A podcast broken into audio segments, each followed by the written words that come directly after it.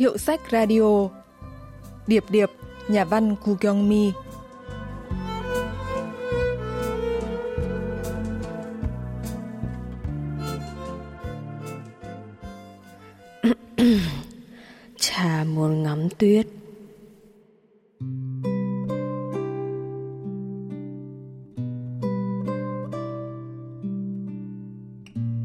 Đang căng thẳng vì cứ tưởng sẽ được nghe nói về di trúc. Vậy nên khi nghe cha nói về ước nguyện này, Thì chúng tôi không giấu được vẻ chán trường Cha muốn ngắm tuyết. Cha lại nói thêm lần nữa. Còn lâu lắm mới đến lúc tuyết rơi cha ạ. Không phải là lâu hay sớm, Mà là tuyết có khả năng cao sẽ không rơi. Nơi này họa hoàn lắm mới có tuyết rơi mà. Chúng tôi lại chờ lời nói tiếp theo của cha Cha. Cha không thể nói được câu dài một hơi Ai sẽ đưa cha đi ngắm tuyết Hóa ra là vậy Cha gọi chúng tôi đến đây không phải để nói về di trúc, Mà là để đạt được mục đích của ông Chuyện ngắn Điệp Điệp của nhà văn Gu Kyung Mi xuất bản năm 2011 kể về nhân vật chính Eun Hyung.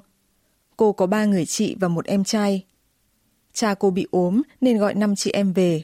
Ông nói lên ước nguyện muốn được đi ngắm tuyết. Cha cô làm mộc, cả đời ông rong ruổi mọi ngóc ngách nẻo đường để kiếm kế sinh nhai. Gia đình nhân vật chính thực ra cũng không mặn mà gì với tuyết lắm. Ngày cưới chị cả, tuyết rơi thành bão khiến lễ đường chỉ lèo tèo vài mống khách. Chị hai ly hôn vì trượt chân trên núi vào một ngày có cảnh báo tuyết rơi dày. Chỗ hồi còn nhỏ nhà mình ở, tuyết cũng rơi nhiều lắm.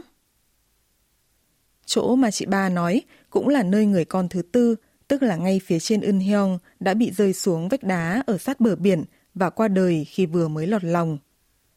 Sau tai nạn này, cha mẹ cô vội vàng chuyển chỗ ở về vùng Gyeongsang như hiện nay, nơi hầu như chẳng có tuyết rơi vào mùa đông. Chúng tôi chụm lại bàn bạc. Hay đưa ảnh tuyết ra cho cha coi. Ngắm ảnh mà được thì việc gì cha đâu phải gọi chúng ta.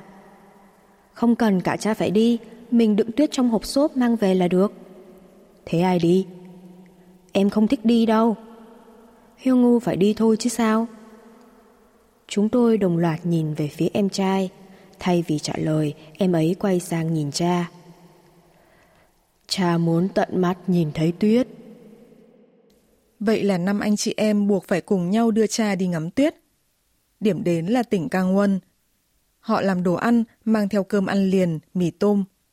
Họ xin bác sĩ kê đơn thuốc cho cha trong vòng một tháng và không nói về chuyến đi du lịch. Nhìn vào cốp xe, chị ba nói. Chà, nhìn giống đi picnic quá nhỉ? Rồi chị ấy đặt cơm cuộn lá kim kim báp tự gói vào hộp đựng đồ ăn. Đây là lần đầu tiên mình đi đâu đó cùng cha mẹ đấy. Mẹ cũng phải 40 năm rồi, nay mới được đi đây. Thật không ngờ, chuyến đi du lịch đầu tiên của gia đình mình cũng là chuyến đi cuối cùng. Chỉ có chị hai Son Hyung hẹn tối sẽ đến sau. Cả gia đình xuất phát trước.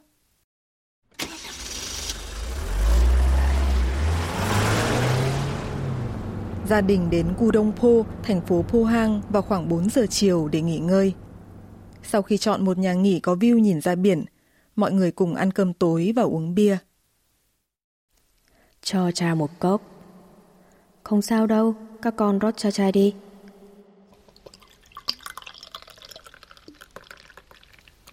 Con có chuyện này muốn nói. Chị cả uống ba cốc bia nên mặt đã đỏ phừng phừng.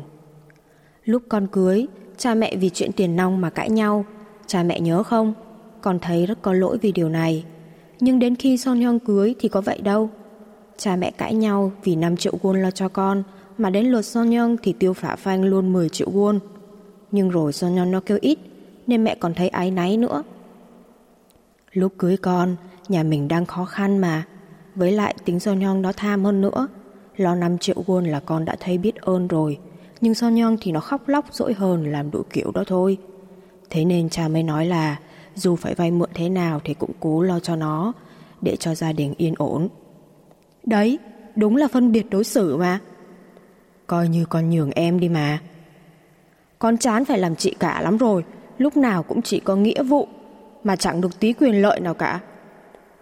Mẹ xin lỗi. Giờ thì nói làm gì nữa, mà con nói xong thì cũng thấy nhẹ lòng. Mọi người đều tâm sự về những điều khó nói, che giấu trong lòng bấy lâu nay. Đến đêm muộn thì chị hai mới đến. Bốn chị em nằm la liệt ở phòng khách.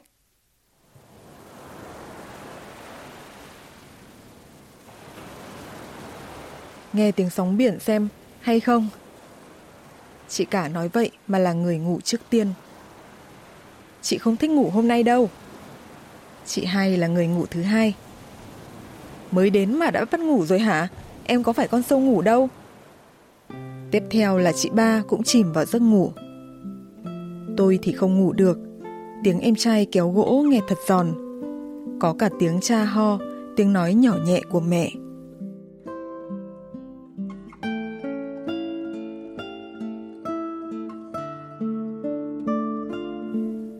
Hôm sau, cả gia đình 7 người ngồi chen chúc trên một chiếc xe và lên đường đi ngắm tuyết.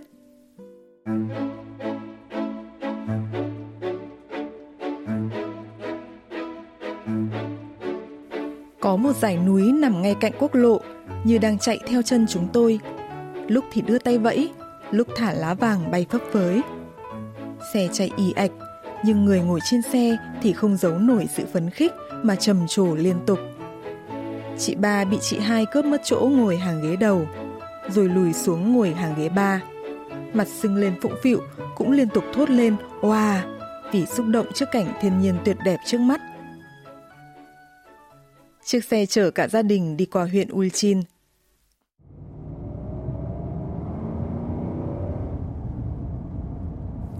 Quê mẹ là ở gần đây đúng không nhỉ? Mình về quê ngoại đi. Chị cả và chị hai cũng hưởng ứng. Giờ còn ai đâu? Ơ, còn có cậu mà. Cậu mất năm ngoái rồi. Thật á, Sao mẹ không nói với tụi con? Mẹ còn không đi thăm được, Nói với các con làm gì? Sao mẹ không đi được? Cậu mất Sau khi cha bị đột quỵ được mấy ngày. Thế thì mẹ phải nói cho bọn con đi thay chứ, Mẹ lúc nào cũng vậy. Chuyện nhà trọng đại mà sao phải giấu? Cha có biết chuyện này không? Cả xe như nín thở. Cha không biết. Mãi sau cha mới trả lời. Cha xin lỗi. Không biết là cha xin lỗi các con hay xin lỗi mẹ Nhưng sau lời xin lỗi đó Các con không ai hỏi gì nữa. Nhà phê bình văn học Chon Soyoung phân tích chi tiết này 그 구경미 작가가 가진 장점 중에 하나는 현대인의 모습을 날카롭게 포착을 하면서도 một trong những điểm mạnh của nhà văn Khu Kyung Mi là nắm bắt rõ diện mạo của con người hiện đại và quan sát họ bằng ánh mắt ấm áp. Nếu nhìn vào cách miêu tả về gia đình trong truyện, sẽ thấy được nhiều khía cạnh thực tế rất dễ bắt gặp trong xã hội Hàn Quốc. Ví dụ, một người mẹ che giấu những chuyện khó khăn với gia đình, một người cha không rồi bày tỏ tình cảm, và những đứa trẻ không thể giải bày với cha mẹ hoặc anh chị em ruột của mình ngay cả khi có chuyện ở mức. Kết quả là một bức tranh chi tiết về toàn cảnh của xã hội Hàn Quốc. Trong tiềm thức thì ai cũng coi trọng gia đình, nhưng trên thực tế các thành viên trong gia đình lại có rào cản vô hình khi chia sẻ trò chuyện với nhau. Mọi người ghé lại bãi biển Mang Nhang để ăn trưa.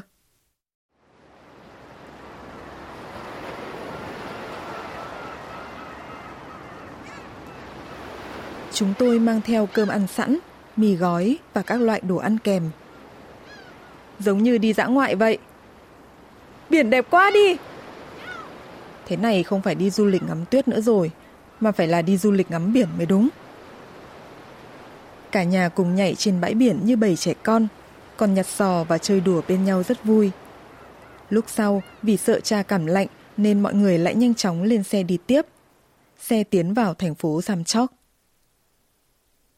Cả nhà đặt một phòng nghỉ rộng rãi và sau đó đi tắm suối nước nóng ngoài trời gần đó. Vừa ngâm mình trong bể nước nóng, vừa ngắm cảnh núi non hùng vĩ của tỉnh Kangwon. Mọi người ngâm mình trong làn nước ấm ngập tới tận cổ. Gương mặt cha trông thật thư thái. Con xin lỗi mẹ vì chuyện lúc nãy. Chị cả ngồi sát bên mẹ và thầm thì. Sau khi tắm suối nước nóng, đại gia đình về lại nhà nghỉ. Em trai cõng cha, bốn chị em thì tranh nhau khoác tay mẹ.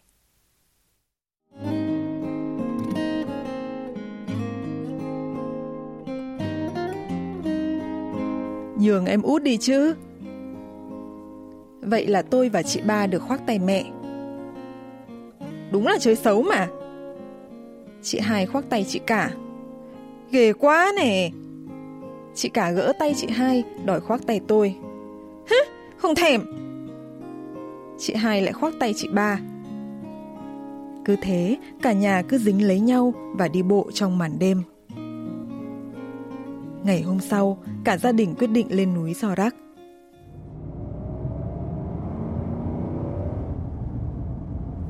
Càng đi lên phía bắc thì mây càng dày đặc, ai cũng mong sẽ có tuyết rơi.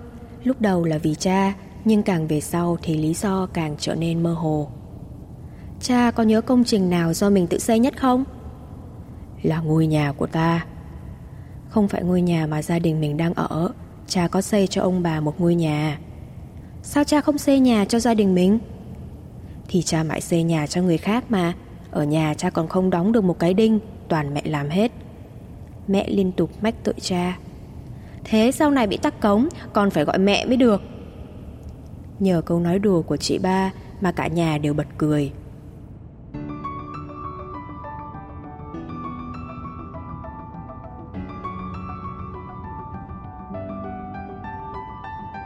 Xem này, tuyết rơi rồi.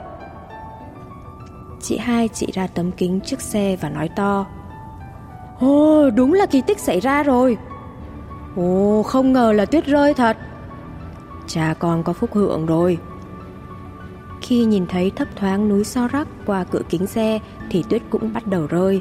Không phải bông tuyết nhỏ li ti hay giọt mưa nặng hạt mà là những bông tuyết trắng phau to bằng đồng xu 10 won. Giờ cha đã thỏa nguyện ước chưa? Sau khi ngã bệnh, nghĩ lại cha mới thấy cả nhà chưa có chuyến du lịch nào cùng nhau. Đó là điều cha thấy hối hận nhất. Chúng tôi không ai đáp lại. Lúc này, chị hai bất ngờ kêu to, vẻ bàng hoàng. Trước khi tuyết rơi dày hơn, mình phải mau trú tạm ở chuồng bò hay chuồng ngựa nhà nào đó thôi. Con chưa bao giờ lái xe lúc trời tuyết cả. Mọi người trở nên căng thẳng sau câu nói của chị hai. Mong là các con sẽ có chuyến du lịch đáng nhớ. Cha, giờ đâu phải lúc nói điều này đâu. Chị bà bỗng bật cười khúc khích Sao mà cười hả? Thì thích thì cười thôi Thế sao chị cười? Chị cũng chẳng biết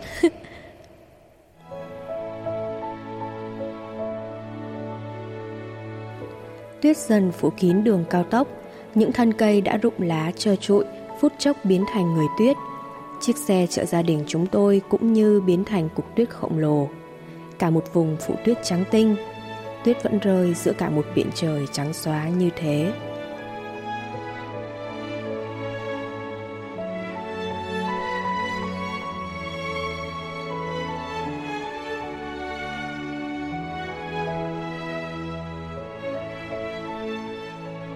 Nhà phê bình văn học Chon Soyong phân tích về thông điệp cuối truyện 제목이 첩첩인데 여러 겹을 의미하는 단어입니다.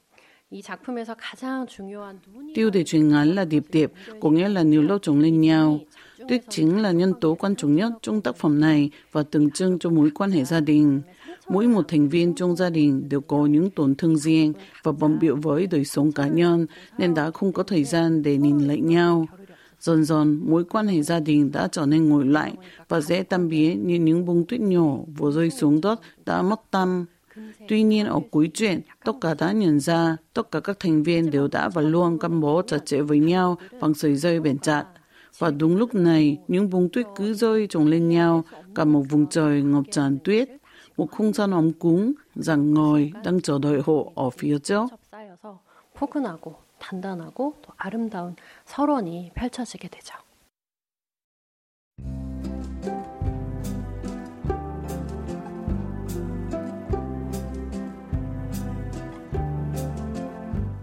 Các bạn vừa tìm hiểu chuyện ngắn Điệp Điệp của nhà văn Ku Kyung Mi.